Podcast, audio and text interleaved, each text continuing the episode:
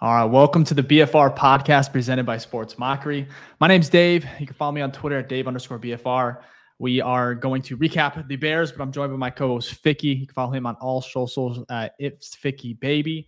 Um, and again, presented by Sports Mockery. You can check out all my work, sportsmockery.com. It's a tough one. We had one week of, you know, where it was kind of a kind of a high. You know, we got a win first time in almost a year, and now we are right back to the the dumpster fire almost. So before we hop into it, Ficky man, you traveled, you went to the game. How, how you yeah. feeling? Have you recovered mentally, physically?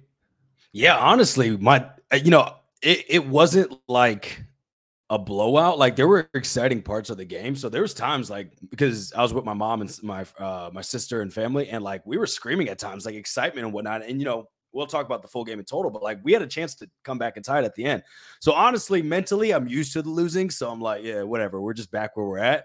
But like my voice is actually more gone than what I expected to be because I was definitely yelling in that in that stadium. And the energy was was high. Like, I mean, not like the third quarter, it was dead as hell because we thought there was not a chance. But once we had a chance to actually march down the field and win it, like that place was back loud again. So like first half was pretty loud went down to third and in the fourth it was like electric until obviously uh tyson threw that game sealing pick. So and then and, the, and then obviously it was dick butkus the first honor you know the honoring dick butkus so it was like dick butkus day like everyone had their dick Bus- butkus stuff out and like the moment of silence and things like that and the place was going crazy. And then also yeah. hester was there so you know, people love. I mean, every person yeah. we've inter- interviewed, that's why their favorite players taking everything out, bro. Just taking it, just just like Hester mode. To be fair, he did on his second one. That he almost. I mean, other than the penalty, that man, couple, yeah, yeah. So, but yeah, overall, like the game was.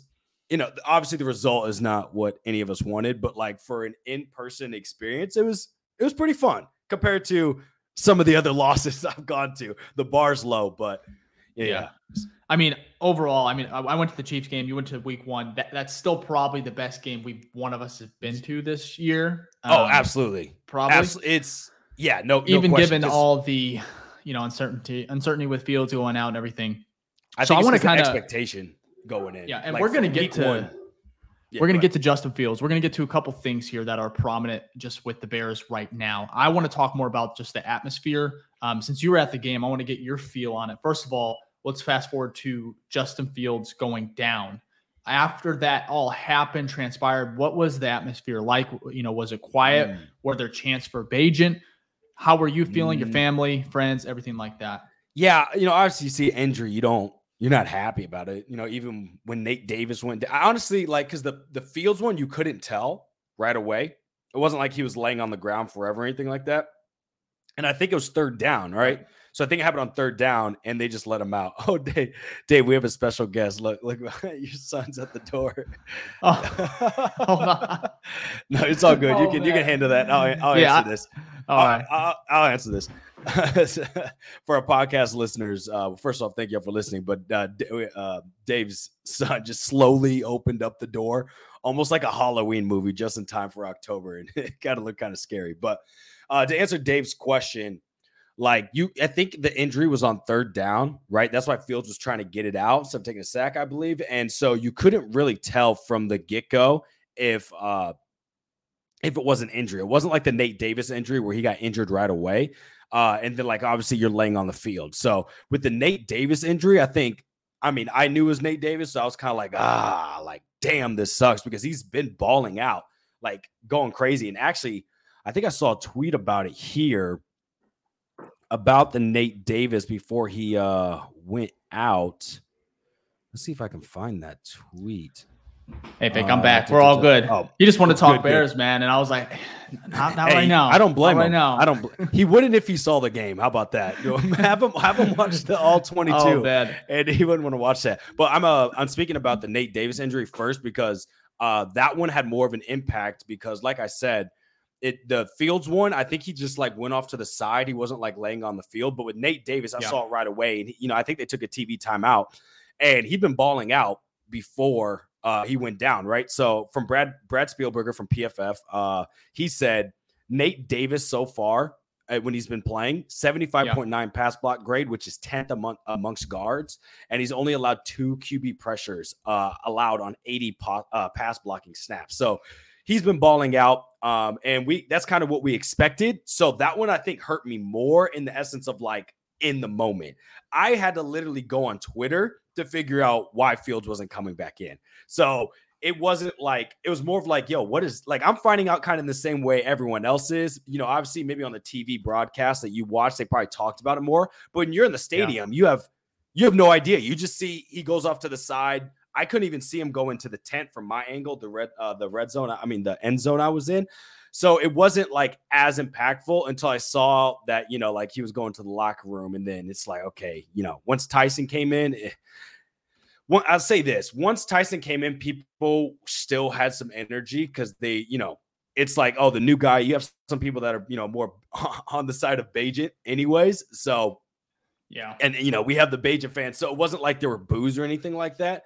Um, but that easily, that energy easily depleted when he got that uh when he fumbled the ball for a touchdown. That's where it went like immediately quiet and the first round of boos started coming out. So yeah. I know that was a long one. That was tough. Yeah, it was yeah, it was tough. It was tough. No, I I appreciate because you're I mean you're there, you're with everyone, the fans. It was obviously just a weird atmosphere, you know, up and down.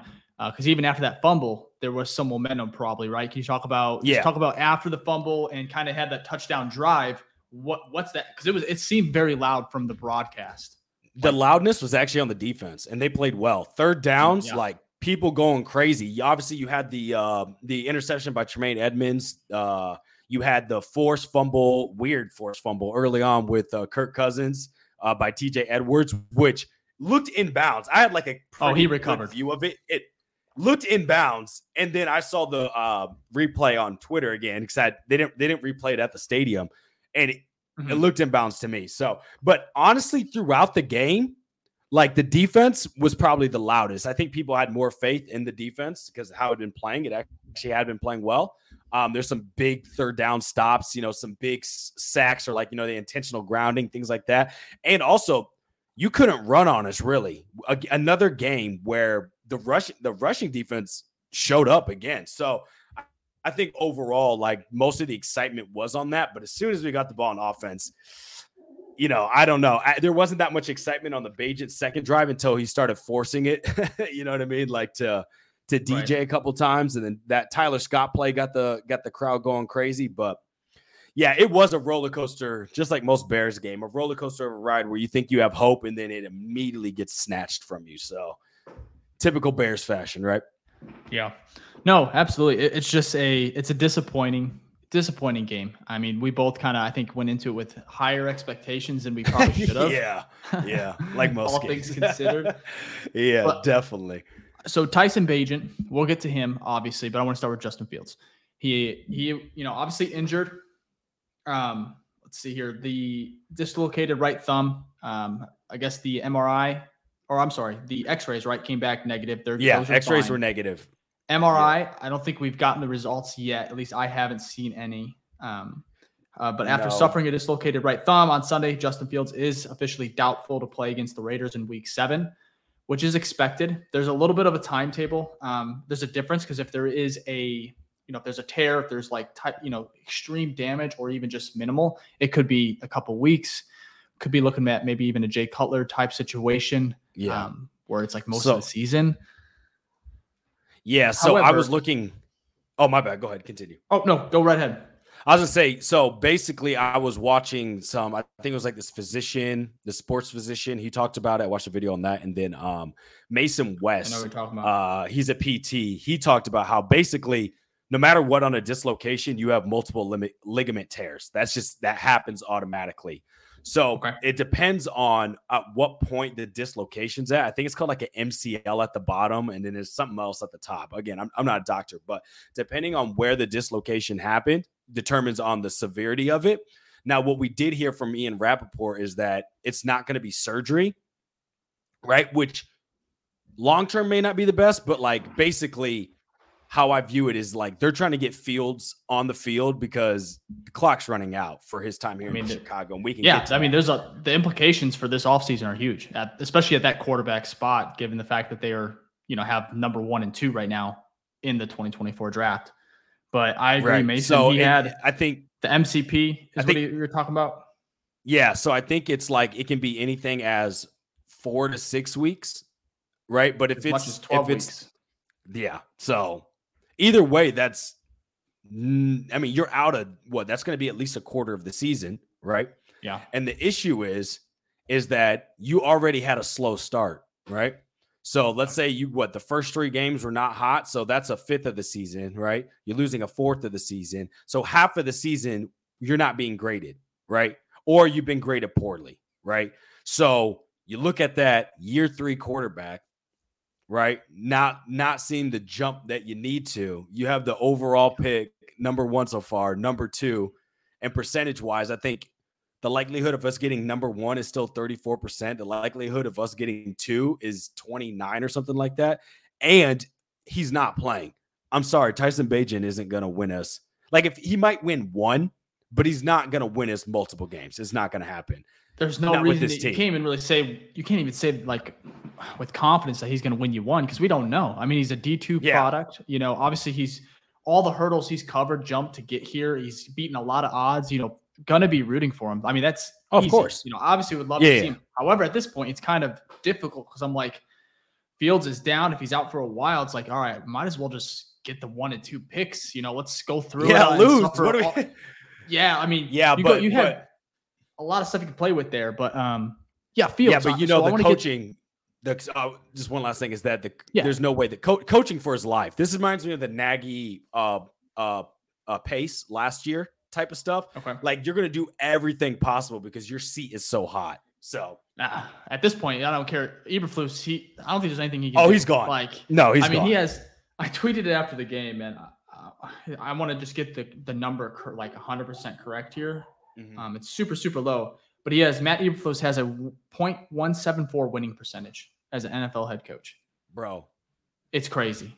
Fields That's is not that far behind with .190, I think winning Bro, that's percentage. A, that's a is- that's a pitching that's a pitcher's batting average. Like that's bad, bro. That is Yeah. so That's like a little league, Bad. uh, little league batting Yeah. average.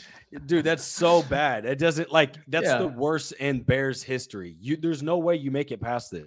He's making a case for the worst in the NF in probably the league history, to be honest. But I want to get to my first question here, Ficky. Oh, what is Yeah. it, Ficky, bro? No, I gotta read this stop one. No, yes. yeah, yeah, no, that's funny. I gotta say this because I told my mom this because this was her first Bears game ever. And well, Vaughn here has a comment that says, Ficky, bro, stop going to Bears games. Every time you go, they lose and embarrass themselves. Facts. Okay. I told my mom, I was like, she's like, you think the offense will show up today on the way there? And I was like, well, I've been to like 10 or so Bears games, and they've the offense has never been there. Ever. Now, there's been games I've seen that they've won, right? I've been to games where they've won, but it wasn't like, wow, the offense showed out. So I told her, you know what, mom, I might be a curse. And unfortunately, it came true. So, Vaughn, you're absolutely right. Unfortunately, I think I got like one more to go to. so, yeah, but we'll, we'll we'll see what happens there. Uh, but yeah, you can go to your question, Dave. I just had to share that because Yeah. it's spot on. Uh, I want to take I want to take a moment here before we hop into you know my first question. But first, if you're here for the first time, we appreciate it. Uh, go ahead and hit the like button, sub to the channel if you want to stick around. Hit the notifi- notification bell uh, to be notified when we go live. We go live about two times a week. You typically it's always after a after the Bears game, about an hour or so, if not earlier after the game. However, Ficky was traveling. More importantly, I had internet issues. It was terrible. It was like slower than the Bears offense, like as far as just getting off to a good start. Like it was brutal. It was like two down. If you're familiar with internet, two down, six up, whatever it was. Uh, we're back now. We're kind of up in there. But if you're, like I said, first time or if you came back, go ahead and hit the sub uh, hub- sub button. It does help the channel grow. Uh, we we just truly appreciate it. So, Ficky, man, I'm gonna hop into the first question. It's the title right, of the the pod. Um, but Justin Fields, Ooh. everything that's going on, is he? I want I want your. I'll just I'll, I'll give my take. Is he the future in Chicago as it stands? And give me a scale of like one to ten, maybe to start of where your confidence is in him, and then elaborate on that. And I'll do the same. Yeah. Okay. So it's it, it- it's two ways to look at it, right? So from a fan perspective, I'm like, I would love to give this guy another chance, right? I I, I still believe in Fields. I feel like unfortunately there's been bad habits created from this organization being a piece of shit at times. Let's be real. and we and we get it, there's it's so complex all the way from him being QB three, his rookie year with Nagy, to last year, which we don't have to talk about because it was so god awful, and this continued to this year. So from a fan perspective, I'm like, you know what?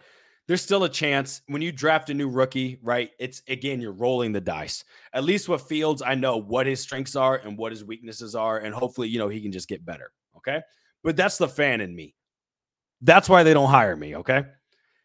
From a GM standpoint, there's there's two big things here. You did not draft this guy. You did not draft him. So there's always the excuse of like, that's not mine.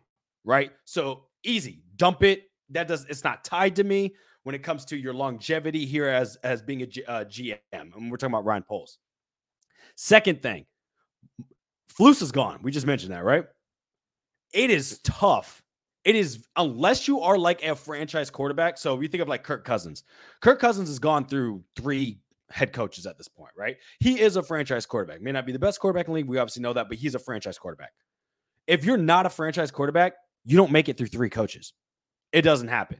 So if Flus is gone, so is Fields. That's how I view it. It's tied together. And I feel like Flus is gone, right? If I felt that the coach was competent, right, which we can get into, then I feel like, you know, maybe Fields has a chance. So do I think he has the skills to be a franchise quarterback? Absolutely. I do. I'd probably put it like a seven out of 10 of my confidence. My confidence that he's going to be with this team starting 2024, I give it a two. It may, it was more like a five, right? Like it, you know, it could be, but the injury knocked it down. You're losing time unless you come back, but but with an injured thumb, right? If you can grip the ball, you're not throwing deep, which is your that's your strength, right? Because of that, because that injury. If you come back and ball out, which I just don't see happening because of injury, not because he can't do it, but because of injury, your stocks is dropping, right? And with us having the first and second pick, which most likely both of those would be top five. I'm sorry, it's we're definitely going to be top five. And how the Panthers are playing, they have not won a game. You're going to be top five. Only that, team in the league. Only team in the league. It is going to be hard for me to think that one of those picks isn't number one, and or one of those picks is not top three, which can get you a quarterback, right? So overall, I'd say realistically, which makes which which makes my heart hurt because I love Fields and I want him to be the the future of this team. Always has, always wanted that. I don't think he's going to be the future of this team, which is unfortunate. What about you? What's your thoughts? Yeah, I have a lot. First of all, I agree with almost everything you just said. Um, well, well said. Um, agree with that. I want to bring up uh, a thing about Justin Fields about being the future. The reason I bring it up is because this morning uh, sometimes, you know, back page sports, we had this right here. Um, see if we can make it a little bit bigger here. I think that's probably good enough for for our Spotify Apple listeners. What I have on the screen is the Sun Times back page sports uh, of change, and underneath it you have um, the sentence here with Fields reverting to his frustrating form before injury. Rookie QB at least fun to watch and Bears loss. And so for me, it's like this this page right here got lit up. Um, there was a yeah, lot of quote got, tweets. I think over yeah, 531 wow. quote t- quote oh, tweets. Oh, who knows that um, much? That's it. That's yo, yeah. that's incredible. Uh, that's yeah, it's a lot, a man. Lot. 1.3 million views. So I mean, they, they accomplished that aspect. Um, however, for me, it's like Justin Fields, his future in Chicago. That's a loaded question, but I, I thought it'd be a fun one to kind of start the show with because I mean, it's Justin Fields, it's our quarterback, it's a position that the Bears have just not been able to successfully get right, no matter the prospect, no matter uh, the type of quarterback that they get, as far as you know, a mobile pocket, true pocket. They trade for one, draft one. It, it just has not worked out. So for me, it's like Justin Fields, and the most frustrating part is I just don't think he can recover, at least not in Chicago. And yeah, one of the sucks. main reasons for this is the coaching. You nailed that. God I think awful. they failed. Yeah. I think one of the things they've kind of failed here, um, probably the most with Justin, is the the Flus hire. Um, and that's it, it sucks because I mean, say you go and get a a different type of coach, whether it's just offensive minded, maybe he is a little bit different. Maybe he looks better, you know, and maybe if you went offensive coordinator that actually had experience calling games instead of Luke Getsy, maybe he's different too. or he's the same. We don't know. But for me, it's like the Bears failed him and they failed him over and over again. You know, it started with Matt Nagy, then it got to Ryan Poles and and then him hiring Flus and then Getsy. And it's just like they've consistently failed him. And not that he's perfect, absolutely not, but he's talented. And and we've said it before, he's the most talented quarterback they've ever had. And they just easily they they failed him, man. And I know it's it's a loaded question. However, with that sometimes sometimes cover, you know, featuring Tyson Bagent. Nothing against him. I'll root for him. I'll root for him this Sunday. Um, it's yeah. a little bit more difficult just because you know the the draft capital is so yeah paramount. I want you, you know? to do well, but we need to lose. There's no you, you needed the Bears needed to win this game to stay within probably wild card. It's getting out of hand yeah. now, especially with the Fields yeah, injury. No but Tyson Bagent, no you know, the the the, the sentence or two after says with Fields reverting to his frustrating form before injury, rookie quarterback at least fun to watch. And I'm like, did did he not? I don't know who wrote this. Was this Jace? Uh, I don't even know. Whoever wrote it, it's like, did you not watch the last two games where he threw for eight touchdowns, one interception? Oh, no, no, no. Don't like, was that do not, that. Did you not watch the last two quarters that Tyson played? Yeah. Let's not act like point. this dude fumbled. Don't even act like this dude didn't fumble for a touchdown. Okay. Right. That's a that's a big play. Which shout and the man threw uh, Darnell Wright almost got to that. Uh, almost. Well, Darnell Wright's a dog. Jesus, a dog. man, he, he was moving game. so fast. He was just a tick slow, you know, preventing that that touchdown. But anyways, keep going. And then and then let's not forget about the the the 30 yard pass downfield that was a, a, a, lame duck like that was nowhere close like as soon as i because it was th- it was literally throwing towards Dude. my red zone as soon as he let it uh-huh. go i'm like bro that's like a punt that's nowhere like the thing just fluttered in the air okay and again i'm not i'm not and you tweeted like, oh Tyson, you said fields fields makes, makes that, that throw. throw. He does he does okay fields will probably also fumble right because he does that too but he would make that throw and again it's not to say if for me, it's not a bashing of Tyson. It's saying like that article makes it seem like. At, let me put this way: it, it's it's clear as day on this. We have a better chance of winning games with Justin Fields. If you can't win a game with Justin Fields, but somehow you can win a game with Tyson Bagent, that's coaching. That makes no that makes no sense. Justin Fields is 10 times more talented than Tyson, okay? So if you can't get that something that's more talented to work better in your system than some than than an undrafted. And again, props to Tyson. I want to see him do well. Like I want him to, I think he's gonna have a long career in the NFL, like as a backup. Like I could definitely see that happening and get some starts like he will with us. But if you can't get a top 11 pick, someone who got his team in Ohio State to the national championship, if the best quarterback talent wise to ever step foot in Halas Hall and you you think your better option is the backup, that's crazy. That is absolutely crazy. It makes no fucking sense. That's an indictment of the coaching staff, organization from top to bottom.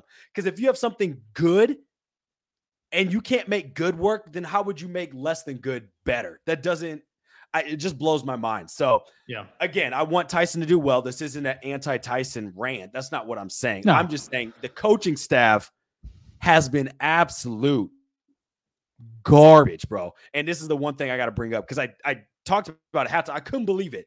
Third and seven in field goal range. We do a draw. Okay. Now I get it, right? It's not my favorite play. Sometimes a draw, you know, that if you're going to do a draw, that's when you do it. They're expecting a pass. We've done draws before, they've worked, okay? Right. But, you know, I'll be upset that that happened. But then to follow up a quarter later, third and one in the red zone or like the 30 yard line, something like that. It's close, scoring range. You're in shotgun and you pass it. And you pass it, and I, I don't know, we get sacked. I don't know. It wasn't something dumb. I'm like, third and one, you're in. That's two play territory if we love running the ball, the running was working, D'Onta Foreman was a dog out there. Hand the ball off. too, man. If, if he doesn't get it, hand it off again. Like at least if you fail that way, like from a offensive play scheme, I'll be like, that makes sense. They just didn't right. execute. It's third and one and fourth and inches or less than a yard. You know what? I can't blame coaches for not for players not being able to get an inch. You know what I mean? Or like a yard. That's on them. But the play call that you made on third and one to where now you have to kick a field goal. But when you're in a situation earlier where you're supposed to pass and you run, like you're doing the complete opposite. Like you're almost you're almost overthinking, thinking like, oh, they're not expecting this. When sometimes it's like, yo, just take the simple shit. You know, yeah. Nagy used to do it all the time, and that used to bother me. So yeah, that just I know I'm went on a long rant here, but like the coaching staff, I've said it since day one, week one. It's the coaching staff, it's the coaching staff, it's the coaching it's staff. So, so can't wait for it is to be gone. so subpar. It's it's honestly bottom of the bottom of the league. Probably Easy. it might be the worst coaching staff in the NFL. Because right now I feel like there's a lot of competent coaches, like coaching staffs in general. Right now, you look at the Texans, very very good. I mm-hmm. mean what I mean, even the Panthers to an extent, you know, there's just sometimes the Bears is just like they just I mean they revert back to their old ways almost like they they uh, one of the big things that I noticed with Justin when he was in there uh, was no really rolling out moving the launch point where it was like it was working to a T. And sure, the Vikings, you got, first of all, they got out coached. Is it Brian Flores over there, who's the head coach for the yeah. Vikings right now? I mean, yeah. Outclassed the Bears um, from start oh, to finish. It, it's Yo. almost shocking. I'm not sure how pissed off you are in regards to like we knew this team blitzes. It was no, I got one of the headlines. I got one of the headlines, and it's like the Bears were not prepared. Let, us hear them. Yeah, no, it's that this team, it, it they run more cover one and blitzes than any other team in the league. I think they lead at like uh where's that number at? Or was it cover? Uh, wait a second. Who did we just play? Because I tried to forget all of the. Who did we just play? Why? Why is my brain melting? Help me out. Vikings. Vikings. Vikings. Uh, Commanders. Oh, Vikings. Yeah. Vikings. Yeah, my brain's all over the place. Yeah, they lead the league in being in. Sorry, cover zero, which means it's like man, and then you're blitzing. Cover zero means like you're. It's a man blitz, right? They lead the league mm-hmm. at fifteen percent. Like the next closest one is ten percent. The Giants and then everybody else is like 5% or lower. So, like, obviously, number one blitzing team in the league. We knew that. They talk about it. Data shows it. I know this team knows it. I know there's no way this coaching staff doesn't know it, right? First play of the game, they send six, right? They shift the line to the right. Fields gets clocked. First play of the game. Now, did Fields hold the ball too long? Did he not throw to the, you know, did he, did he not do the quick throw right away? Was was the call not made? Did not call that blitzing linebacker on the outside? I don't know all those answers, right? But for a fact is that's the first play of the game that comes out. Awful. Then on defense, I will give Flus credit. Man, he knows how to call defense. I'm sorry, the defense has been 10 times better since he became the play caller. Him as a head coach, dog shit. Him as a defensive coordinator, which he did in the Colts, like he's he's pretty good. To make this team play how it's played the past three weeks in defense, I got to give him credit.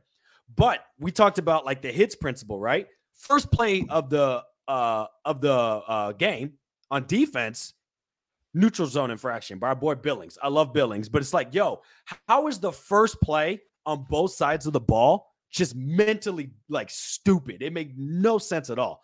So yeah. I initially yeah, the coaching staff that too. Go. But I was like, oh, it's Andrew Billings. Like he's he's he's been pretty. Damn Oh, he's been. So I was like, I'm gonna yeah, give yeah, you yeah. that. But it was so. I, I see what you're saying. Just so frustrating. And that's what you say, man. It's it's just coaching and honest to God. I, there's a comment here. It says, uh, let's see here from Billiam on, on YouTube. Oh, says, no, I think Bill Lazor no. is the best OC I've seen for this team in a while. No. And I honest to God, I thought the Nagy era was frustrating. Oh, this oh, no. Flus, you know, campaign has been brutal. I mean, bro, what do you, what do you we, mean? We we've won one game. What we've won? What is three games or four games in in three? a year and a half? Uh, what did we go three, last right? year? Three, no, we went three and fourteen last year. I think we went three and fourteen last year, and we won one game. Still, either way, three, four, five games in a year and a half. We have not won a home game in 385 days. If you take away yesterday, I know you can't just take away wins, but like if you were to not give her the win, like it's almost a year, bro and we haven't well, it's been 385 days since we yeah 385 days since they've won at in chicago. Bro, they also have not won that. on sunday in like 385 days because every win they've had since was the patriots game which is monday night football. Yeah. um, and then thursday of course we had the thursday night win which god i mean those wins almost feel a little bit better because it's it's on that prime time window. So it's like they feel great for your morale especially this commanders yeah. game had me feeling okay wild card is back on the table, you know, feeling yeah. ridiculous. And I, I, feel ridiculous after that game because it's like I thought we were at least going to score points, um, at least be competent and have answers for this blitz. And I thought Justin would do a little, you know, I thought he would obviously be better. And but at the same time, it is coaching, and I'm not going to make excuses because Justin had his flaws there. Um, as far as like, I don't know how you you saw the game kind of firsthand. You know, hanging yeah, on to the ball was that an issue? Or yeah, but the thing is, like, I can't tell what the reads are. I don't get replay, so I have no idea what he's looking at. For like well, some of his reads, stands, reads look off, man, because like his number one read on a hot should be DJ Moore, and it was like there was one where it was kari blasting game was you know the right. first option, and it's like that's so that's my point is like from what? the stands you just see people open you just see people open and so obviously it's easy to be like why don't you give him the yeah. ball but it's like I have no idea it, yeah. yeah. I have no idea what he's looking at there's definitely plenty of plays where DJ Moore and I was telling the fans around me they're like throw it I'm like bro we have no idea if that's even his first read it probably should be which again would be coaching like if you see DJ Moore with the two past games he had why would you not still force it to him yeah. Why are there not more plays where that is the first read? If you want to make it easy, when Tyson Bagent came in, right? You know what they did? All his passes were on first reads. He threw it to his first read and he threw it oh, quick. But Tyson was get the ball out so damn quick, like because he didn't. I felt like he didn't even want to hold on to the ball. Like I understand the fair. screens, but, but I'm like, but it wasn't like going anywhere. No, and I the ball that, was kind of shaky like, too. I'm like, but no, I'm trying to say like if you're gonna make Tyson do if it's not working, yeah, yeah, then why don't you do something similar where it's just okay look look at dj first and if not then you got to kind of figure out your like simplified yeah. i'm sorry the thing is like the stuff's not working and then they stick with it and then fields gets fucked up right confidence goes down the drain like that's what it is with these quarterbacks right and like with a lot of things in life i mean we're human you're confident you play you do you execute much better than just anything in life, right?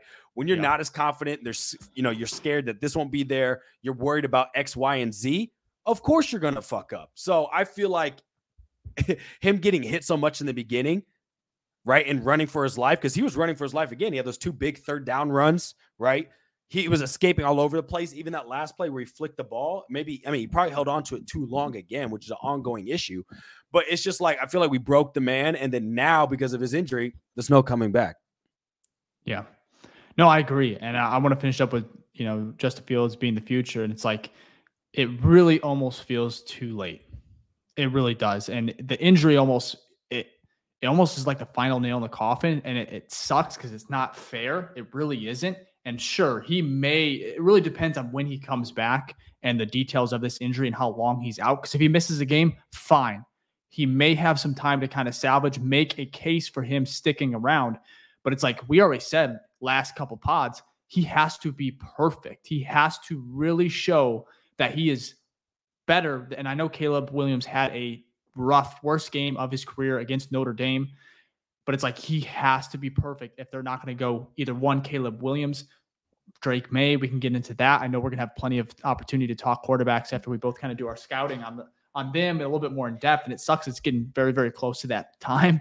But it's for me, it's like I don't believe there's any time left for Justin to really show Poles, and who knows if he's going to stick around, which I think he should. I think you're a big believer. No, I think no. Poles, well. Poles is going to stick around, and I actually have uh, something on that. So Robert Schmitz, friend of our Let's show, transition that. Yeah, that was yeah that was the next step. Ryan Poles Ro- and yeah what he's done. Yeah, so right, he can Ryan Poles. I think will get an opportunity to get another head coach. Uh, you know, Pace got seven years. The Bears are not quick to fire, like in general. so I don't see them firing Poles after two years. For Plus, better or worse. for better or for worse. Also, we have because of Poles and his decision making, he's set up for the future. We've talked about this, right? We yeah. have two top, they're going to be top 10 no matter what. They're like 99%. Okay. Two top 10 picks. Okay. We have 130 mil in the 2024 cap space, right? Which is, I think you've talked about, like, I think it's like first. And if not, it's top three again. Okay. So he's going to build around that. We talk about, of course, every GM has misses. To think this is a perfect hit, I mean, that you're going to hit on everything as a GM is not possible. But we do talk about his his hits that he's had. Okay. DJ Moore, he got in here. Dog. We already know that. Killer, bro. He's like best wide receiver to step through this room since Brandon Marshall. Okay. Step on the uh step in Halas Hall. Um, second thing is his signees are playing well now. Like TJ Edwards has been playing well since week one, all over the place. Great signing. Like he was all over the place this past week. Tremaine Edmunds, we're starting to see more from him, right? Almost two picks in a row, right? Last week he almost had one, and then this week. Uh, and then he and he's all over the place too. The Cole Kmet extension, great move. Cole Kmet's been balling out. He's gonna have a great season. The Nate Davis signing, great as well. He didn't overspend on like McGlinchey, a lot of these, you know, tackles that we all wanted. And he was like, Yeah, I'm not going to overpay. All of them have sucked. Go look at their PFF scores, garbage. So his, I think his yeah. philosophy of like not overpaying and this is what you're going to get and getting like value people has been fantastic. I've been happy about that. Now he does have misses. Velus Jones, you know, where you took him, probably a miss, right? But that's going to happen. So I look at Poles overall and say what he's done with this roster, the return he got for Mac, the return he got for Robert Quinn, right? Who did who played horrible once we shipped him off. I think he's done more positive in building this team for a long future than he has like having misses. So with that said, and then knowing the McCaskies don't just get rid of people immediately, I think he's a hundred percent not going anywhere. Right. And the question is when you said earlier about he hired Poles. I mean, he hired Flus. I almost was like the air quotes, right? I'm like, did he it necessarily? We had that like kind of a Ryan Polian. Yeah, the list was narrowed in, narrowed down to narrowed like down. So he may have, right? And that's fine if that's the case. That's his biggest miss, right? But I think that he gets another shot and a chance to actually pick his quarterback of the future. Now, if that doesn't work, right? in Bears fashion like it typically yeah. does. I in think five years or four years, he's gone. But I, I like what you said there about Ryan Pace getting seven years. That's a long time, which honestly, I didn't even realize it was that long of a term. Um, but I agree. Yeah, I think long. he's earned it just the way he set it up, set us up just in 2024 alone. Like that's he gets the he's going to get a chance to pick his guy, whether we, you know, whether you like it or not. I don't think there's if you took a poll like a presidency poll as far as like maybe favor and how he's feeling, um, probably a pretty good approval rating. I would say at least over sixty percent. Yeah. Yeah, I was gonna say he's probably at like 60. That's exactly what I was thinking. Like and maybe it depends on when you pull him. If you pull him right before the draft, you're probably at that 80%, you know, when you're getting that. Oh, yeah. When you're those t- you know, but right now yeah. it's like when you're in the dumpster fire right now and everything's kind of just, you know, looking like shit. It, oh, probably I did forget about one of his 60 his biggest miss Chase Claypool? Claypool too. Yeah, I, totally I didn't know if we are gonna bring him up again. I thought I thought we banned, yeah, yeah, no. banned that topic. My bad. My you bad. But yeah, I think I think overall though, like I think yeah. he has done more positive for this team moving forward long term. Like when we get to the draft next year and we have these two picks, King Poles. Like don't forget who got you that. Yeah. He hedged his bets for Fields. If Fields doesn't work, he set himself up to where you can have you can go find that uh quarterback. And this draft, I know like it says it all the time, but like a lot of the analysts I've been following and whatnot, they're saying this draft is like very, very stacked. And I agree. Like Marvin Harrison Jr. to think that we can get, and I'm not like automatically going there, but if if the worst happens and Fields doesn't work out, you know what'll make you feel a little bit better? Caleb Williams and Marvin Harrison Jr., or Drake Maye and Marvin Harrison Jr., you know, or Olu, the tackle, who's a dog, you know what I mean? Or Jared Verse, yeah. the number one DN. So I, I think he was able to hedge himself to make it so it's not like, oh, our quarterback sucks, but now we don't know what to do moving forward, which the Bears have been in that position for before. This will allow us to, you know, bounce back because we'll have a better roster also set up, right? It's not like we have a bunch of bad players, right? We just have a bunch of bad coaches who can't get some of our players to execute to the potential that they have. So, I do have a question for you though. There's two people up for extensions, right? There was three. One of them got signed, Cole Kmet. Based off the play so far, only one gets signed. Who do you sign? Do you sign JJ or do you sign Darnell Mooney? And why? That's a very good question. I, I actually wanted to talk about Darnell Mooney. So um, for me, it's like going through his stats right now. He has 10 receptions for 152 yards, um, his longest being 39. He has one touchdown. I mean, dude. I mean, last year he Obviously, had 40 receptions. It was cut short with injury, 493 yards, 56 being his longest, two touchdowns. I mean, his one really, really phenomenal year, which I mean, his rookie season campaign, 631 yards, 61 receptions, four touchdowns. Followed that up with a crazy year where that's where you kind of saw the momentum going up with 1,055 yards, 81 receptions, four touchdowns. Again, it's just his production has dipped the last two years. So in this NFL league, it's like, what have you done for me lately? That's always going to be the case, almost on a weekly basis. And with him, yeah. it's been two years, and I know there's an injury in, in there, and I love Mooney. I love him.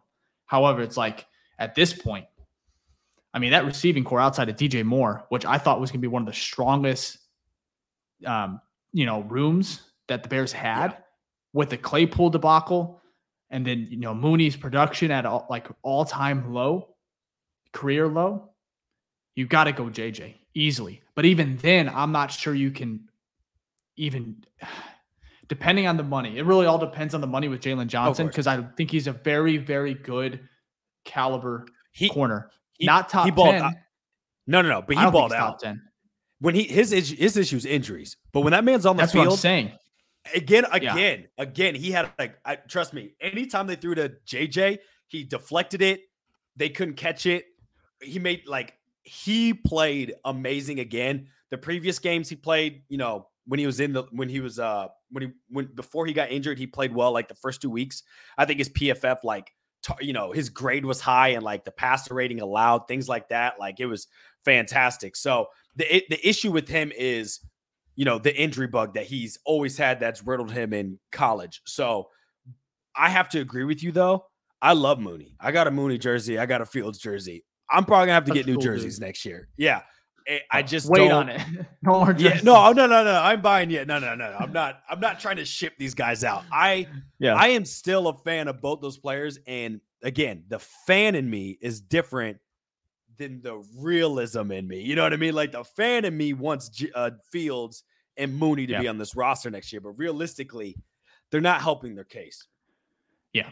Um, absolutely. And I want to get into Jaylon Johnson because I think Mooney, no, you do not extend him unless it's a very, I don't even think you could do multi year at this point, just given the production and the injury, you know. And not that he's injured a lot, but it's just more so his production post that ankle injury. injury. It just isn't yeah. the same. He looks good. He looks fast, especially in practice, training camp. He was his his get off speed is you know pretty best probably in that room, faster than DJ Moore. But it's like the game, and it's just not you know trans translating right now. And so a factor of that is obviously Fields. You know, obviously going to DJ Moore a lot. That's you know Mooney was perhaps the number one target all of last year up into his injury. So I mean he's taken that second fiddle. Um, even with Claypool, you know, being gone, it's just it's not there. The production is just not there. But Jaylon Johnson, I want to bring up some stats right now in 2023. First of all, when targeted, um, he has a passer quarterbacks opposing quarterbacks have a passer rating of 64.6. That's very very low. yeah, that's pretty um, good. And I want to I want to go through I want to I want to combine that with his, you know, first rookie season, it was 102.8. Okay. All right, that's fine. Went down Rookie. a little bit, 96.8 his second yep. year. And now in obviously he's played in a few, he's only has what uh, 224 total snaps right now. But I mean, he has 64.6. He has no penalties. He has one pass breakup, no interceptions. Again, Paul ball production is probably why he's not up there getting big time money. Yeah. Um, and that's you know getting a turnover, making plays on the ball is it's just part of it. Um, he has one. Uh, let's see here. He has 10 tackles.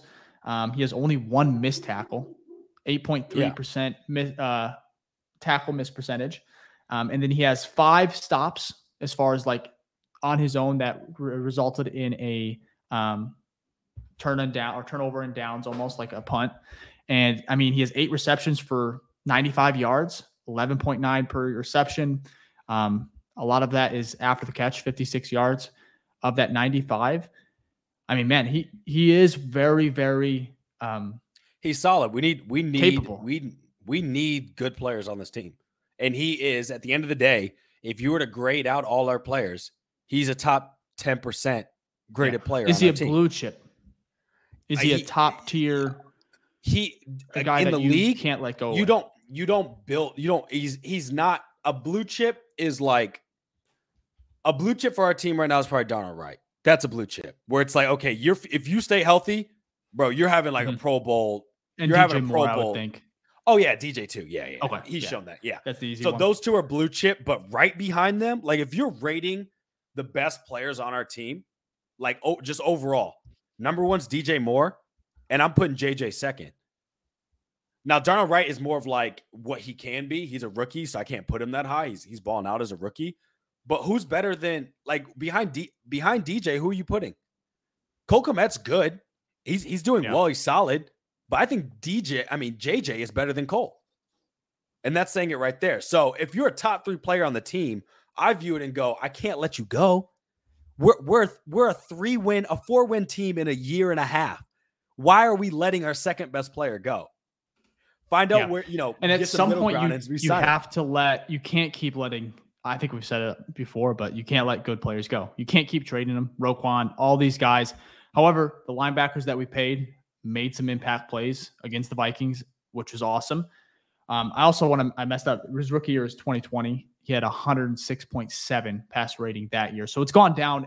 Every year it's gone down at least you know four or five points. And then of course in year four for jaylon he is playing. I mean, he is locked down. I know he gives up a couple plays here and there, but he's he's looking really, really good. And so for me, it's like if the money's there, and I'm not a cap expert, we can bring in Brad for this, but it's like I don't know what his extension would look like, but as long as it's fair market value, and and then I think it's a no brainer. The problem is, does that does are Jaylon and and Ryan Poles and you know and his agent and the Bears are they kind of is that number in the like vicinity? Like, are the, is that doable? What Jaylon is wanting, and then what We they're the willing money. to kind of provide? Because we've seen it it'll work. before.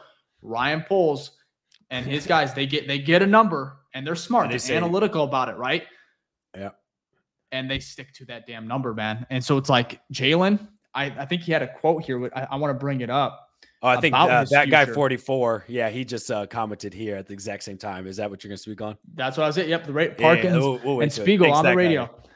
Yeah, read my mind. Uh, that guy over there on uh, YouTube. Um, anyways, the Bears got to do. This is Jaylon Johnson on the trade dead, deadline looming, which the Bears could be selling a couple of their key players, which not I do not want to see. Yeah, that's. Not buying. Well, we've seen some crazy. I mean, that would honestly feel like a, a Bears move, just thinking they can. That's what yeah, Ryan. That would be more. Ryan Poles or Yeah, Ryan Pace yeah, for sure. Yeah. So the Bears got to do what's best for them. This is Jaylon Johnson again on the trade deadline looming. The Bears got to do what's best for them, and I got to do what's best for me. First of all, that's not a good start, especially with how it was sounding early on in the season and even training camp. It was like kind of positive, think he, thinking it can kind of get done. Uh, but then he went on, I'm not forcing anything. I won't. Of course, as I've been saying since day one, I want to stay here. This is my first team, my home. So started off rocky, but he reiterated since he's been saying since the beginning is he wants to be in Chicago. So it's like, get it done. This is what you're supposed Yeah. to do. Here's a comment that just. it. I agree. I agree. And here's a comment by Laz that says, "I'm not sure JJ wants to say he can get the same money elsewhere. I think he would. You always get more in in with the team that drafted you. So I'm gonna have to disagree on that. I think he's his I- best chance to get money will be with with us. Even if it's even if Poles has a cap on it, I think his best chance to get money is with Yeah. us, especially I because kinda- I'm gonna take the I'm gonna take Laz on that one. I kind of agree with him almost because of the culture. I know we talk about Flus and and and Justin Fields a lot and how they failed him, but it's like these players have lost so much. yeah. Like they just can. It's that mentality, and I'm sure they are trying to change it. And JJ's close with Mooney, Justin. You know, he has some guys, some friends, lifelong friends on this team. But it's like, okay, I've seen enough. I know what this league, you know, winning does a lot. Puts more money in your pockets. Um, marketing, all these Yeah. type of things that can go into it. In Chicago, you're not going to get a bigger market outside New York. um, New York, you know, but it's like Chicago, you only have one football team. New York, you got Right. two. So the market's there, but it's like the culture, the winning aspect. It's been over almost a year. You know, you went without winning a game. It's like Jaylon's like, all right, last says I can get my money and I can get it elsewhere. You know, yep. He said, No, I agree. Are tired of losing. So for me, it's like if they're not willing to maybe pay a little bit more for that hometown keep loyal, you know, loyalty, Yeah, yeah. maybe just to keep a player of his caliber where he's going to get paid, whether it's with the Bears or not. You know, so for me, it's like yeah, no, I, I let me let me clarify. The first No, I part think I, agree. The no, the Uh-huh. first part is right. I agree with both of you. I I'm he's probably fed up with losing. Who wouldn't be? So I agree with you on that. I'm saying money talks. The players will go where the money's at, and I think his best opportunity to get the most money is with this team. So, you know, if he gets bigger money elsewhere, he's gone. It's it. Like it's it's easy as that. If Poles is like, yo, I'm only giving you 13 million, right? And a team says, hey, I'm giving you 18, he's gone. Like you're gonna go get that extra five million. So yeah, it'll be interesting to see. I, I think we have the best opportunity to keep him, but it doesn't mean that he will be on this team. So last great comments. I Yeah. yeah, I think that, Yeah. that's good stuff. And Vic, before we kind of finish up the show and everything, um, uh, first of all, if you have questions for us, we're going to kind of end the show, the pod here, with just answering some of your questions. So if you have anything that's you kind of want to hear what we're, what we think, and or you just want to talk about it, um, go ahead and throw it in the chat, uh, whether it's on you know Twitter, Facebook, YouTube, here, whoever's watching live. Uh, we want to go ahead and answer whatever we can. And then, secondly, I know you've heard us heard us say it a couple times in the show, um, but if you're enjoying the content, uh, first of all, we're almost at 2,000 subs uh, for the channel on YouTube. So first of all, thank you. Secondly, once we get there, we are going to do a giveaway. Uh, we were thinking Justin Fields jersey, um, uh, but we're not sure. We'll probably just leave it up to you guys. We'll Yeah, I probably don't know just about that one, Dave. yeah, we're gonna do something fun. Um, we maybe we'll do a poll on our on our Twitter, which you can check out our you know podcast page on Twitter at BFR underscore pod.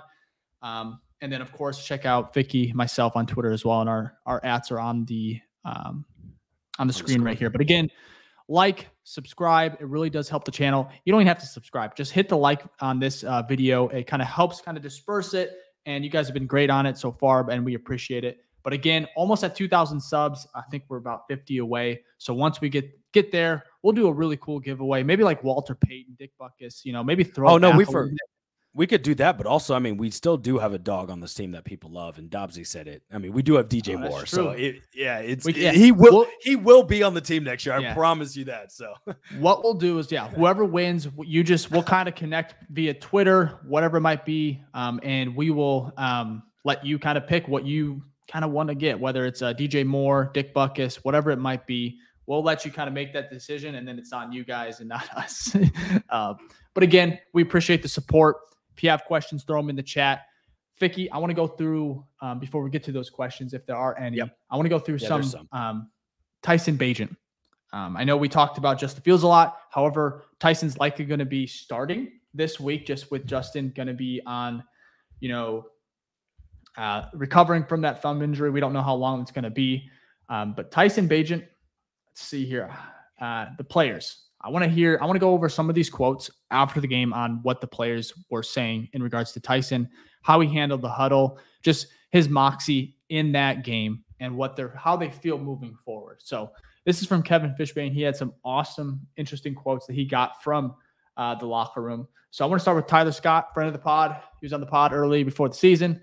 I'll have to have him on again. Uh, but he had some he had a good thing about about Tyson. He said he came in, had command of the huddle, had command of the offense, uh, and then he just uh, has this confidence about him.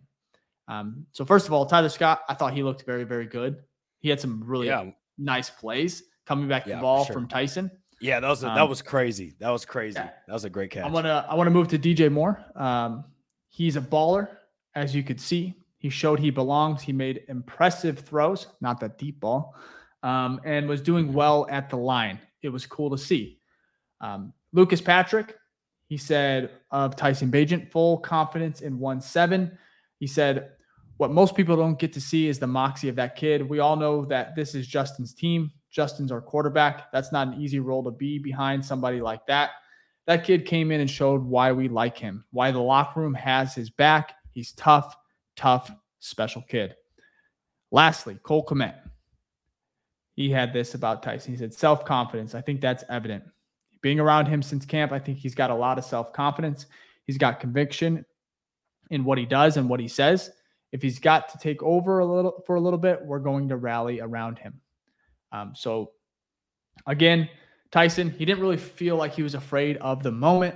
Of course, he had, you know, some mistakes, rookie mistakes. We get Of it. course. Gonna That's give gonna him happen. time, gonna root for him. But I want to I want your thoughts on Tyson moving forward. Like I know we we talk a lot about Justin.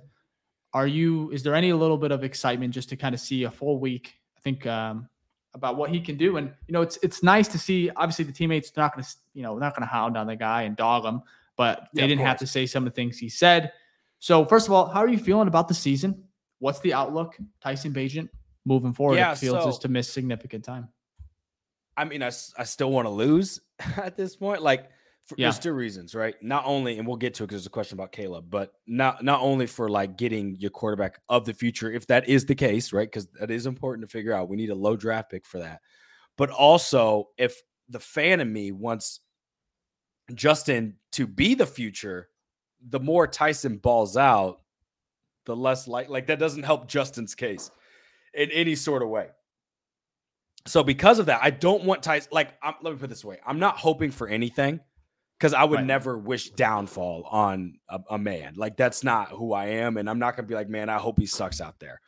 But I'm not necessarily like, man, I hope he throws for 400 yards, right? Necessarily because at the end of the day, I for for this the ideal scenario for this team is that Justin Fields is your franchise quarterback, and now you have two first round picks, which we've seen Poles get a haul for. So if you already have your quarterback in place, imagine what you can get in return, which will be even more than what you got last year, because because Caleb Williams and Drake Maye are way more highly touted, right? At least from a hype perspective than Bryce Right. Young. So a lot more people calling on the phone. So that's the ideal situation. So for that to happen, Tyson can't look good. He can't. But the human in me is like, you know, I, I, I, you know, go out there and ball out. Like this is your opportunity. You're trying to make a career for Yeah. yourself, generational money for you and your family. So I would never wish, you know, for Hey. neg- negativity to happen. He could be a backup, and that's a pretty lucrative job right there. You know, Ask Chase but I agree with you. yeah, Yeah. that's you can make. I agree money. with you. Yeah, Chase Daniel, he's He he got the a- bag. another story. He got the For- bag for sure. So I want to. I agree with you. However, with Tyson, it's like there's two things, and it's very unfair for him um, where he's at because of that draft capital and what we kind of have at our disposable and the caliber of you know prospects coming out that are you could say almost better than Caleb for sure better than Fields as a prospect. I think that's pretty fair to say. A lot of scouts say that. Um, however, but it's like Tyson, he's at a spot where it's like I either want him to be Kurt Warner, be that guy where it's like, oh, you want Brock Purdy? he's he's our guy. He's our franchise guy. You know, I don't want Brock Purdy. No, no. I mean, okay. First of all, Brock Purdy. I understand he's playing great, but I don't. I'm not. I'm a believer, but it's like I'm not. I'm not like I don't think he he couldn't elevate this Bears team. If he was in this spot right now, Nobody can elevate Hell this no. Bears team, bro. Hell no. one. So this I- team sucks. but for me, it's like I either need Tyson one, be a not a franchise guy. I want him to be a top seven quarterback in the league, or or he or I'm out. Because like I just I can't have this guy being oh Mitch Trubisky Middle of the pack. Yeah, yeah. mediocre. He won us a few games, yeah, but now we're not you know in control of the draft anymore. You know Right. per se, even though we still have two first rounders. It's like I just it's unfair to him, but I need him to either be like a Hall of Fame quarterback, like this is our guy finally, or just lose us, you know, lose us the rest of the way, Tyson. Like maybe make you some money with some endorsements or something, but it's like it's Right. unfair expectations, and I know it's not, um, again, not fair for him, and I will root for him, but it's like I do not want him just like. You know, messing up our draft right now. It's, no, I feel you. I'm in that same. it's so I'm in that same unfair. I feel very odd to say it, and I, I if you clip It this, is what it is. Sounds fucking terrible, but I mean, it is what it is, How bro. feel, we are a shitty team, and we need to find our franchise quarterback. Whether it's Justin Fields, whether it's Tyson Bagent, whether it's Caleb Williams, Drake Maye, whoever it is, we have not answered that question for decades on decades. So unless that person comes in and proves that's who they are, you're out. Like that's what it is. That's that's how it is right now. And I just got to show up this uh, comment from uh, uh Reen Renee. Renee uh, Renee Can- uh, Cano. Uh, sorry for mispronouncing that. And There's no disrespect, but he said, "How can you possibly still think that Justin Fields is still the future of this team?" Man, talk about delusional. We're not saying Justin Fields, and if you just hopped on, that's fine because it sounds like we're probably like, "Oh, Justin Fields is the future." yeah, We're not saying that. We said in an ideal, the best case scenario is that Justin Fields is the future. So then we can get a haul for their first round Yeah. pick. But In no, the beginning of the yeah. now, but right now, you're absolutely right. It is hard. I cannot Correct. picture it. He would have to go on. He would have to be. A tear. He get. Uh, you have to go on a tear. You know, whenever Yeah. he gets back, and he has to get back at a decent time because you can't do. He can't come back for four games and ball out. That's not enough. yeah, yeah, yeah. No, he no, he'd It- have to come back needs to and miss the least- Raiders, and he needs to play back. at least eight games. He needs an eight game streak of like you look great. Yeah, and with him, it's That's what you need. consistency. It's just, Yeah. and you could throw in coaching. Could eh, that's okay, but it's like he has to elevate above that. Unfortunately, he has to be better than the chaos that surrounded him. Um, you know, since Yeah. being in Chicago. But I agree, Renee. It is.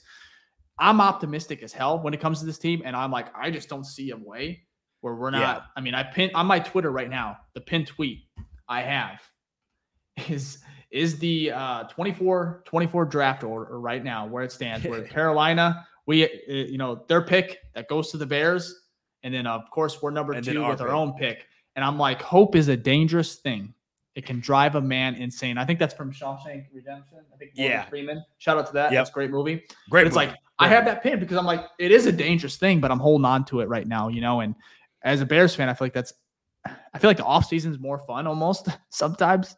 And no, Um, that's the off season is always more fun because this team sucks in the regular season year after year. And so Year that's the most year. exciting part.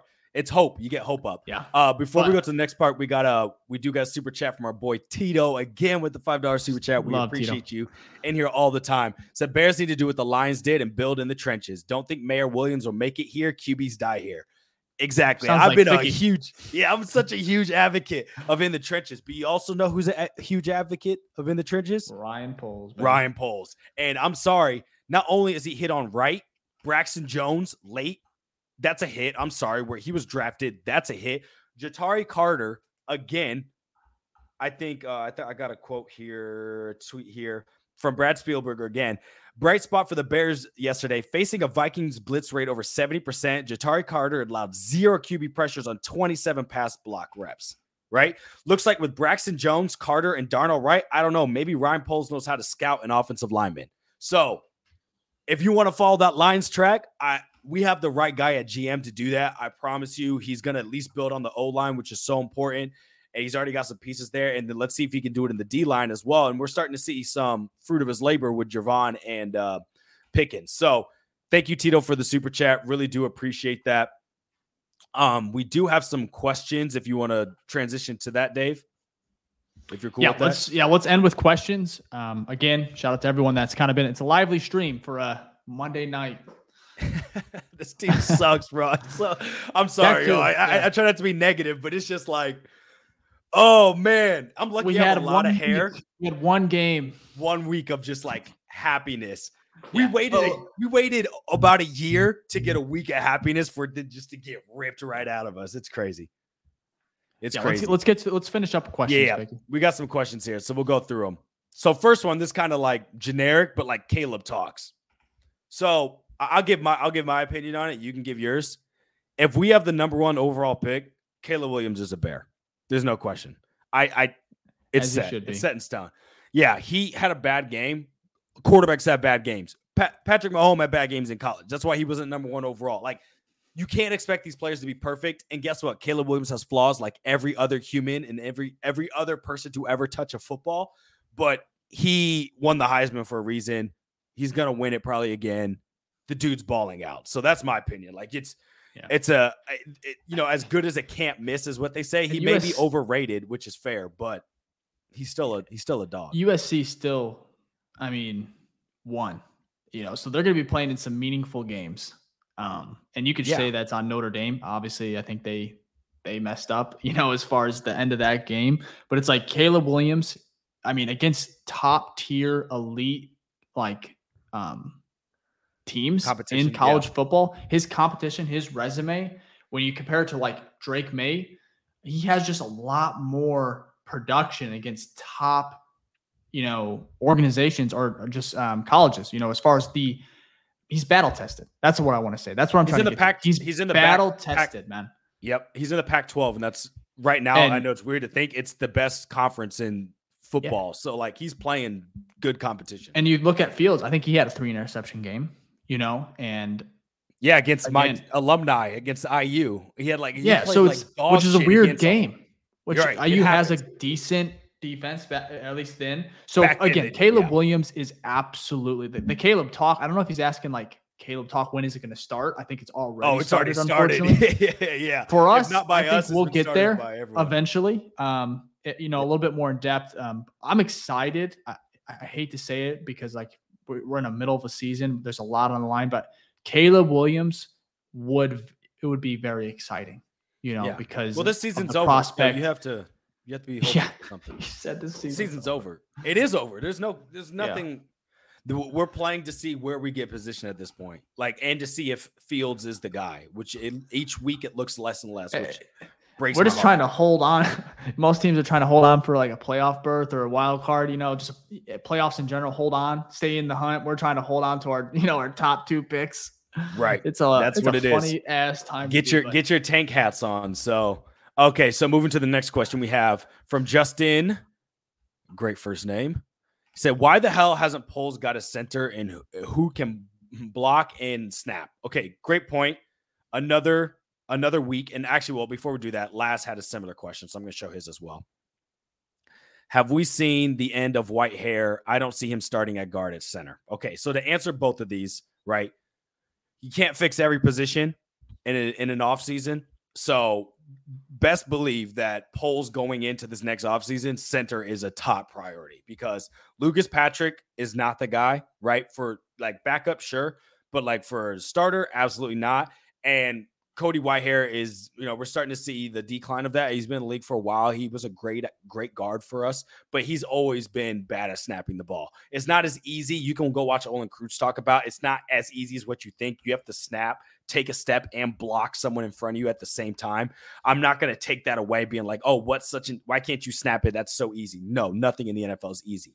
But best believe Ryan Poles knows, and this coaching staff, which won't be here anyways, but they know that there is not a there is not a solution to center on this team right now. So whether it's the draft, whether it's free agency, there will be a new person snapping the ball.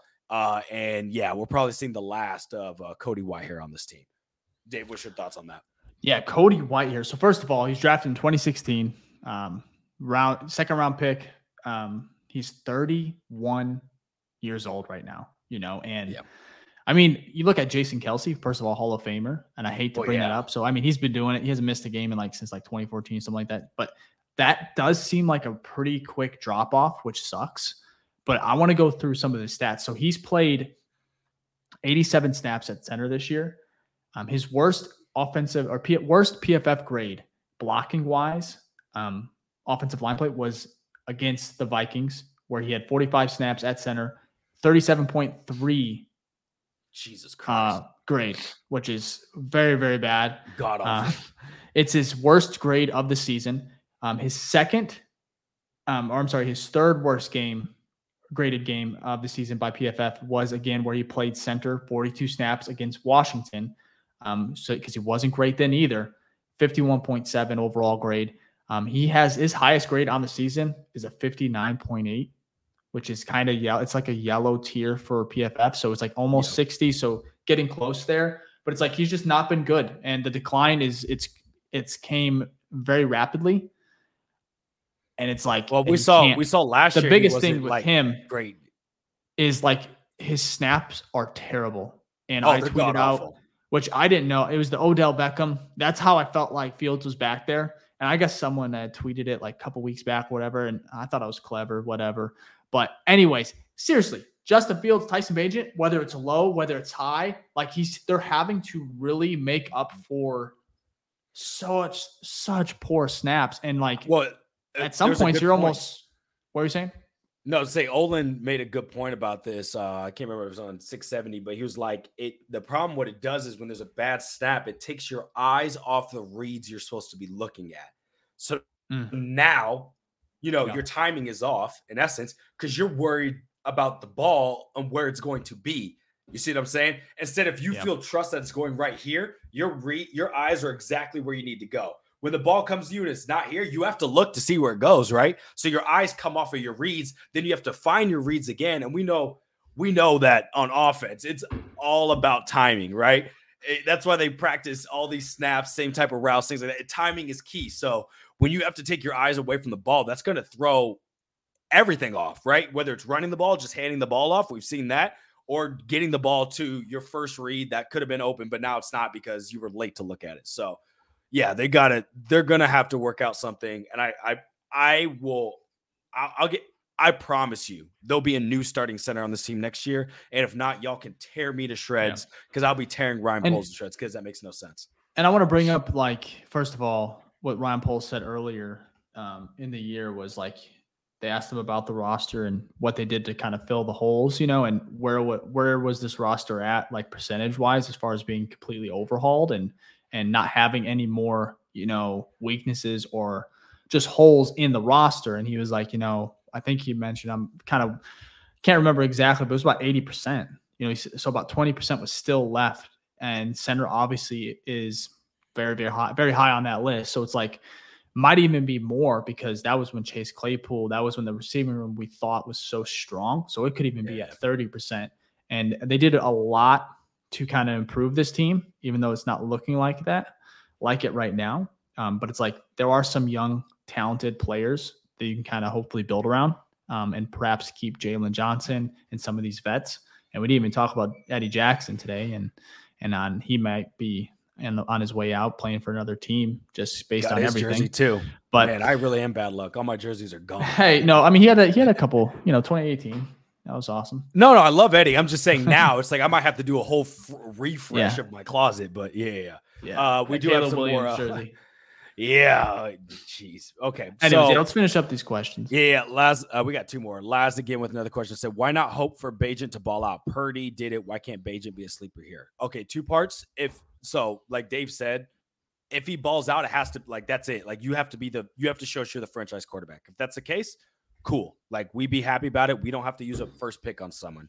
Likelihood of that happening, n- probably not going to happen because of two reasons: where he was drafted and this organization. If they can't get yeah. Fields to be successful, they're not going to get Tyler Bagent. Okay, so it's, we, it's just I, so unrealistic too because I mean he's a rookie not a lot of experience. It's going to take, there's going to be some growing pains unless you said, like I said, unless he is the guy and he can just like, well, even with right that, in. like our coaching staff is not Kyle yeah. Shanahan. It's not like yeah. I give Brock Purdy for what he's doing, but he's also surrounded by the best team in the NFL like yeah. talent wise, offensive line, even his defense, right? Your defense is important to, you know, how good you are on the offensive side as well, because you get more opportunities, shorter field. All that's important. You take away Brock Purdy, the 49ers roster wise are still the number one in the league. So he's in a much, much, much better situation than we could ever be in. So that's why I feel like it's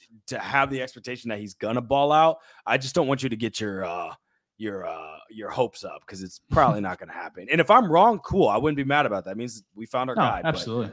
Likelihood it's not going to happen. All right, last question here. Uh, Nevin Box said, "Say Bagent or Justin Fields shows promise. Do we trade far enough and grab extra picks and still grab Harrison Jr. and then O2, uh, then the offensive tackle from PS uh, from Penn State, which I think is uh, uh Olu, which I mentioned earlier. Yeah, we kind of touched on this. If if you have your franchise quarterback, whoever it is, right? You don't have to use that first pick on a quarterback and that first overall pick, right? If that's what we have uh, at the end of the season, you will get a haul for Caleb Williams and Drake Maye. You will. Like you got a haul last year for Bryce Young, and there's a lot of talks about his height. No one's talking about like, oh, I wonder if Caleb Williams is the guy. There's none of that talk. He just had a he just had a shitty week, his worst game ever, and I didn't see any talks about oh, is Caleb Williams not that guy? The the hype's been here for too long. That pick is going to be worth a million. So if that's the case, tr- trade that in for a haul. You still have another pick that will be because of us. We suck. We'll be top five. You could possibly get tack. You could get Olu, who's a tackle. You could get Jared Verse, the number one DN from uh, Florida State. Marvin Harrison Jr. is expected to go top five. So you're gonna have the best. You're gonna be able to get the best player in like four or five different positions. It's just, whether, you know, what way Ryan Poles goes. So, yes, if yeah. you have your franchise guy, you better trade that, just like how they thought they had their franchise guy this year and traded and got DJ Moore. You thought DJ Moore was a good trade, buddy. Next year, you would get something crazy. I promise you. Yeah, no, I agree with all that. It's uh it's a win-win for us, or at least for Bears fans right now. It's like if Justin or Tyson really just have to first of all to to prove the guy they're the guy, they're gonna have to ball out consistently and show, you know, vast improvement, rapid improvement. But that would be the best case scenario. We talked about it, being able to trade that pick. You you mentioned again getting a, a crazy package in return, likely higher than what they got last year. However, that likelihood probably low 10% right now as yeah. uh, as far as possibility. But again yeah, we... but again as bears fans you could end up caleb williams and marvin harrison jr you can end up with caleb williams and a tackle edge rusher.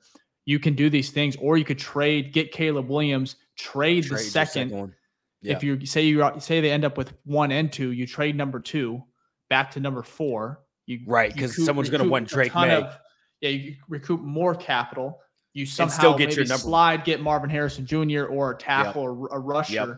and it's like that. The Ryan Poles has set the Bears up, you know, looking good. They're looking good right now, and it, it sucks because it's like he had an idea where it's like, okay, first of all, choosing you know the Panthers because he had multiple trade partners to work with. He, he nailed that, and it's like you looked at the Carolina roster. You looked at okay, are they going to go? Are they going Bryce Young? Okay, rookie quarterback. You know, and they thought ahead, and now look where they are at. And if the worst case scenario happened where Fields doesn't prove to be the guy, and it's a complete shit shit show with the coaching staff, which all that has come to fruition. All right, yes. a year from a year from now, me and you could be talking about a whole different team, whole different coaching staff, and hopefully trending upward. So it's like yeah. either scenario here, whether it's Fields, whether it's you know another yeah, young quarterback and a, another stud, because you're getting two great, maybe franchise altering players with those picks, or at least you're hoping they are. And then you're set up again for hopefully long term success, but you gotta nail the coaching. Like you have to get it right. No. Otherwise, we're gonna fail another Absolutely. young quarterback. And I don't think I can fucking take that. I don't know if I can, man. like I'm not saying I'm switching teams, but I might be watching different yeah. fucking sports uh, for a little bit because, like, yeah, no, I, I feel I that. Said, I said I Fields. If we failed him, it would really. I don't know if I could recover, and I, have gotten to the point where I'm like, okay, having. I think I can because of how they set us up, you know, in 2024. Yeah. So no, you we'll made a great point, and we can end on this. Like the the best case scenario I talked about Fields being the guy, and then you can trade Hall, whatever. But the that's the best case scenario. So that's hundred percent what I want. Likelihood of that happening is like ten percent. What's like eighty percent gonna happen is that Fields is not he's not gonna be the guy, but we're probably going to take whoever they scout as the best quarterback, right? Number one, uh, with our first pick, wherever that's at. And I bet we trade the second one back and we recoup. So, yeah. Okay. Uh, Ethan, who was actually at the game. It's funny because I was talking to him on Instagram because uh, he does follow us. So he, you know, he messaged me. He was going to be at the game. He said, oh, uh, oh, "What yeah. do you think the odds are that the Bears completely whiff the head coach again?" You know what? Statistically, and we'll end on this one. Statistically, it they have shown us that I can't have faith that they'll nail it. The the yeah. the last time they nailed a quarterback right, I was in middle school with Lovie Smith. That's yeah. the last time I was like, wow, they got the head coach right. Everything since then has been losing. Actually, Nagy is the only one since Lovie Smith that actually has won games. And imagine how we feel about Nagy. That means John Fox, dog shit with us, right? Obviously, uh Trestman, dog shit. And then this uh and then Flus right now, dog shit. So back to yeah. back to back, like it has not been good. There's I mean, no Nagy was coach of the year, which is hilarious. I mean, but that was probably GM of the year. That's probably Vic Fangio's reward. Uh, but to be fair, anyways, yeah. I think this, as far as coaching, I think it's 50 50. Like it's a coin flip. Like if you, first of all, you can't go with a, a first year head coach again. Like I like Ben Johnson, the OC over in uh, Detroit. I like him a lot. I would almost be that would be okay for me. Like I would be confident. I understand he's never coached in the NFL as far as like head coach, but I like his he looks legit with Jared Goff and those weapons. And that and that offensive that franchise or the off the Lions are just they're stacked. Like obviously they were division favorites. I think they're the real deal finally. Um, they're kind of fun to root for, which is odd. You know, like I know some people just hate the Lions. I get it, but it's like they're kind of a fun ass team. Um, and it's They're fun to watch. Maybe it's it's the Bears. time. Like they're just taking all this out of me. I'm like, "Ah, you know, it's fun Well- football. Like it's I don't care who's you know who's playing. You know, outside of the Packers, I, I. I have that, a, but I have a, I have a theory on that. I, I think why a lot of, because really a lot of Bears fans I've noticed are like kind of pro Lions, right? I think Yeah. the reason why is because we see Lions fans and see ourselves. You've been fans of or Lions might even be worse, right? You see an organization that Mhm. hasn't won a playoff game since what, like 1999, right? They have the Yeah. curses of uh of uh not paying uh Megatron and then Barry Sanders retiring early. You know what I mean? Like they they've had a history that's just been de- like bad to them as a fan base, but they've been loyal. So I think when we finally see them get success, we in a way feel like we are winning. You know what I mean? Because we're like, oh, we get that. We go through those same pains, and there's a little bit of hope, a little bit that you're like, oh, you know what? If the Lions can do it, maybe maybe we can too. So Ethan that's goes. least- Ethan goes the Bears or the Lions with more money on Ethan on, on worse. YouTube. That's a funny comment, man. That's hilarious. jeez, bro. Oh, n- stadium though. God, that stadium sucks. yeah. Arlington Heights. Sorry, Yeah. I'm just. But like, I, I would, Eric, another question here on YouTube was, you know, would you guys hire Eric uh, Bieniemy? Be, yeah, is it the Be- enemy. Be enemy It's like for the Caleb. enemy. Yeah. B enemy for Caleb Williams. mhm. Yeah, I like him. I interesting. I would be that would be my first pick. I'll be honest. It just wouldn't. But for me, it's like I like one. I like uh, Harbaugh. I really like that pick. I like that. I I'm, see, I'm opposite. I know, I'm, I'm, and he's defensive, right? Is he a defensive? Yeah, he is. Kind of. So Yeah, okay, he- that no, actually defensive. sucks a little bit. I just like the pedigree he would bring. Uh, Bill Belichick, I've heard like I don't know how that No. rumor started, but I, I don't think I would want him. I don't Two- think he would things. be in Chicago. no. What? No. Maybe a chance to turn around. I don't know.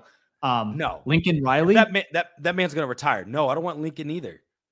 Okay. I don't want Lincoln Riley. I, I don't know. It's the This is another don't want- episode. yeah, it is for sure. And I, this is my last comment. I promise I'll shut up. no, no, you're good. man. Uh, be enemy, I'd be cool night. with. Yeah, be enemy, I, I'd be cool with. Uh, uh, Brian Johnson, uh, first time. If you're gonna do a first time, at least it's like an offense. Ben I'm like, Johnson. That's Ben Johnson. When I said hell's Brian, my. Brian I was thinking Brian. I was thinking Brian Daboll. I don't know why. You're making up names But Ben. Johnson. I am at this point. Uh, I've been talking too much. So yeah, uh, Ben Johnson, I'd be okay with. Like, it's not my first choice. I do love his offense, so I would be excited about that. Okay. Um, coaches that go straight from college to NFL first time, I'm kind of iffy about. We haven't really seen that success work out. Think of people like Matt Rhule, that didn't work out. Uh, uh, Cliff Kingsbury, that didn't work out. Like recently, that's not the move. Harbaugh, pedigree, absolutely. But the two biggest things is that man's about to be 60, and I promise you, he's not leaving Michigan. There's no reason. There's no reason that he would want to leave Michigan. I wouldn't want to leave Michigan. You've done nothing but win there. I know you haven't won the national championship, but they're going to build a statue of you. Why? There's no way. I don't think we could pay him enough for him to come here. So I think that's more of a pipe dream. Um, but yeah, we'll see. There's so the, the sad thing is, Dave. The worst part about Oh, all Brian this, Johnson. Brian Johnson. The He's worst. the Eagles thank you. Thank you. I'm, I knew. And I said you were making something up. stuff up. Uh, Uh, the worst thing is, is that we have to talk about this, and it's week six, seven, about to be seven. After this Monday night game, week? it's week seven. We no, just had a mini bye. What did that it. do? That's true. Jesus, No, I'm talking yeah. about for well, I we'll record on the yeah, we'll be here in the bye week. We gotta provide some type of fun. No, but I'm content. saying it's like maybe I don't that's even know when if we'll I'm like happy about maybe that's when we'll do our like uh maybe we'll try to get like uh yeah we'll, maybe we'll do our like coaching depending how Give- the seasons go. We can do some like coaching and like scouting report stuff. Yeah, see let's see if we can bring someone that- in. Yeah, let's see if we can bring someone in who like knows. We'll get like, Caleb Williams on. coaches. Let's see if he wants to come to the Bears. yes, know. please. Jeez, Hey, I wouldn't. God, he might be going back to college after watching this fucking organization. But yeah, you know there is hope though, like you said. So, and on a positive note, there is hope. Ryan Poles, I you know that's why I think he's going to be here is because that man has done more to like help help us out in the future and give us flexibility. So when things don't work out, everything doesn't like it's a dumpster fire, but the dumpster fire can be put out. You can shut the lid on the dumpster and open it again and then you know restart you know may not be the best analogy but you get what i'm saying before we had dumpster fires we were fucked with cap money no draft picks, no first rounds. So then it's like, bro, even if you want to rebuild, like you're already two years behind just because you have to recoup yeah. and get rid of bad contracts and draft picks. And we are the complete yeah. opposite this year. So exactly. So we're here. Coming in, what we got. And like Caleb Williams, you know, say he comes into Chicago and he's coming into a scenario that is probably the best case for any Bears quarterback in a while. Justin came Facts. in. They didn't have a first round pick because they had to give that up to get him. They were still in cap hell. Matt Nagy was almost out the door. So he will, there's just a lot of turmoil and, you know, question marks and issues with the roster building and the cap. So now you get a rookie quarterback, Drake Maye, Caleb Williams, they have a perfect, not a perfect scenario, but damn near much better. It's going to be pretty better. good, better than a lot of like, better than CJ Stroud, better than Bryce Young, better than a lot of rookie quarterbacks typically get. And you might have DJ Moore, you might, excuse me, you might have no, you will have Harrison DJ. Jr. Yeah, you're going to have just a lot of guys darn all right. The line's going to probably be better. Kmet, Kmet locked up. Backs. The defense yep. is going to get better just with the youthfulness. Um, you're you're set. Like if you can, you could really turn around pretty quick. And I always say that a lot. And the Bears could, you know, fuck it up somehow. But for me, it's like no, it but, is looking better. Just about a year and a half, maybe two no, years the, away. What have you done for me recently? Right, the NFL is is quick. Like it doesn't mean it's automatic, but we see it all the time where teams, good organizations, can turn around a team very quickly. And normally that starts with a good quarterback, your franchise quarterback, right? You look at the trajectory of the trajectory of the Houston of Houston right now, Texans. A lot much it's a lot better because CJ Stroud is balling out. Even when they got Deshaun Watson, right? And they had pieces in there like Watt already, and then DeAndre Hopkins, right? That's what we're hoping to do. You know what I mean? Now, you know, they didn't win a Super Bowl or anything like that, but the point is, is like you're allowing yourself the opportunity for your first year quarterback, whomever it may be, to actually be successful and build good habits and not what we did to Fields and Mitch Trubisky, right? Even though they have their flaws, but not put them in a situation that develops low confidence. Uh, well, I, again, I can't say low confidence because I don't know these players, but what it may seem low confidence, bad habits, things like that. So just overall building a better culture for you to drop someone in so that they can be successful like what they've done with San Francisco, right? Obviously that's like the the perfect scenario, and we're just trying to get a better scenario than what we've had for most of our first year quarterbacks. Yeah, spot on. Ethan said the key is good organizations. We don't do that here. Perfect one to end on because you're right. We are definitely not organization. not even close. Perfect. History says different. Since the 80s, we have been dog shit. So, not no yeah. good, no good. No, absolutely. Uh, I think we can wrap it up there, right, Fick? I think it's been a good, good episode. Yeah. Somehow talked for a decent amount about this team. We continue to do it. We, we love it every time, no matter what. Um, we love, we love the Bears. If you're watching this, you like, you like the Chicago Bears. We want them to be better. Um, hopefully that's soon. Again, keep saying it. Enjoy the pod. You're enjoying the content live streams. Go ahead and you know stick around. Hit that like button. Sub to the channel. Hit the notification bell. If you're on Apple, Spotify, shout out to you. You know, love it rate the pod, keep listening that way. We just appreciate everyone that tunes in. Uh, and hopefully this team will get better. Uh, we can't guarantee it, but we'll still be here uh, every week. Like we've been saying, we will be here no matter what. That's the one thing we can guarantee. We, we don't know if they're going to get these draft picks right. We don't know if Justin Fields is going to come back this this year or or what the hell is going to happen with this team. But we will be here. We appreciate y'all. You can follow Ficky on Twitter, all socials. It's Ficky Baby. Follow me, Dave underscore BFR on all socials as well. Check out all my work, articles weekly, sportsmockery.com. Uh, BFR podcast is presented by Sports Mockery. Shout out to them. They're amazing. Sure. Love partnering with them. And then, of course, uh, follow the pod, BFR underscore pod on Twitter, Instagram. Um, and again, we love you guys. Appreciate everyone that tunes in. Ficky, anything before we go, man?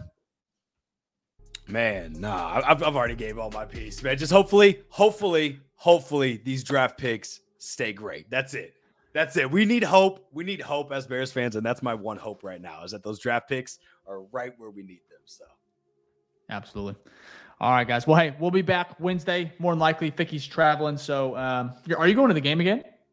No, no, I can't. Oh, okay. Back, back, like that. My heart, my heart. I was going to say, I was no. like, good God. No, no, no, no, no, no, no, not yet, not yet. Built different. anyways, he, will be traveling, so we're gonna get an episode out a little bit earlier. We'll be Wednesday. Uh, we'll be out Wednesday evening. We'll have a um, a good guest on, more than likely. Uh, we'll talk. Uh, we'll preview the uh, is it Bears Raiders? I should know this.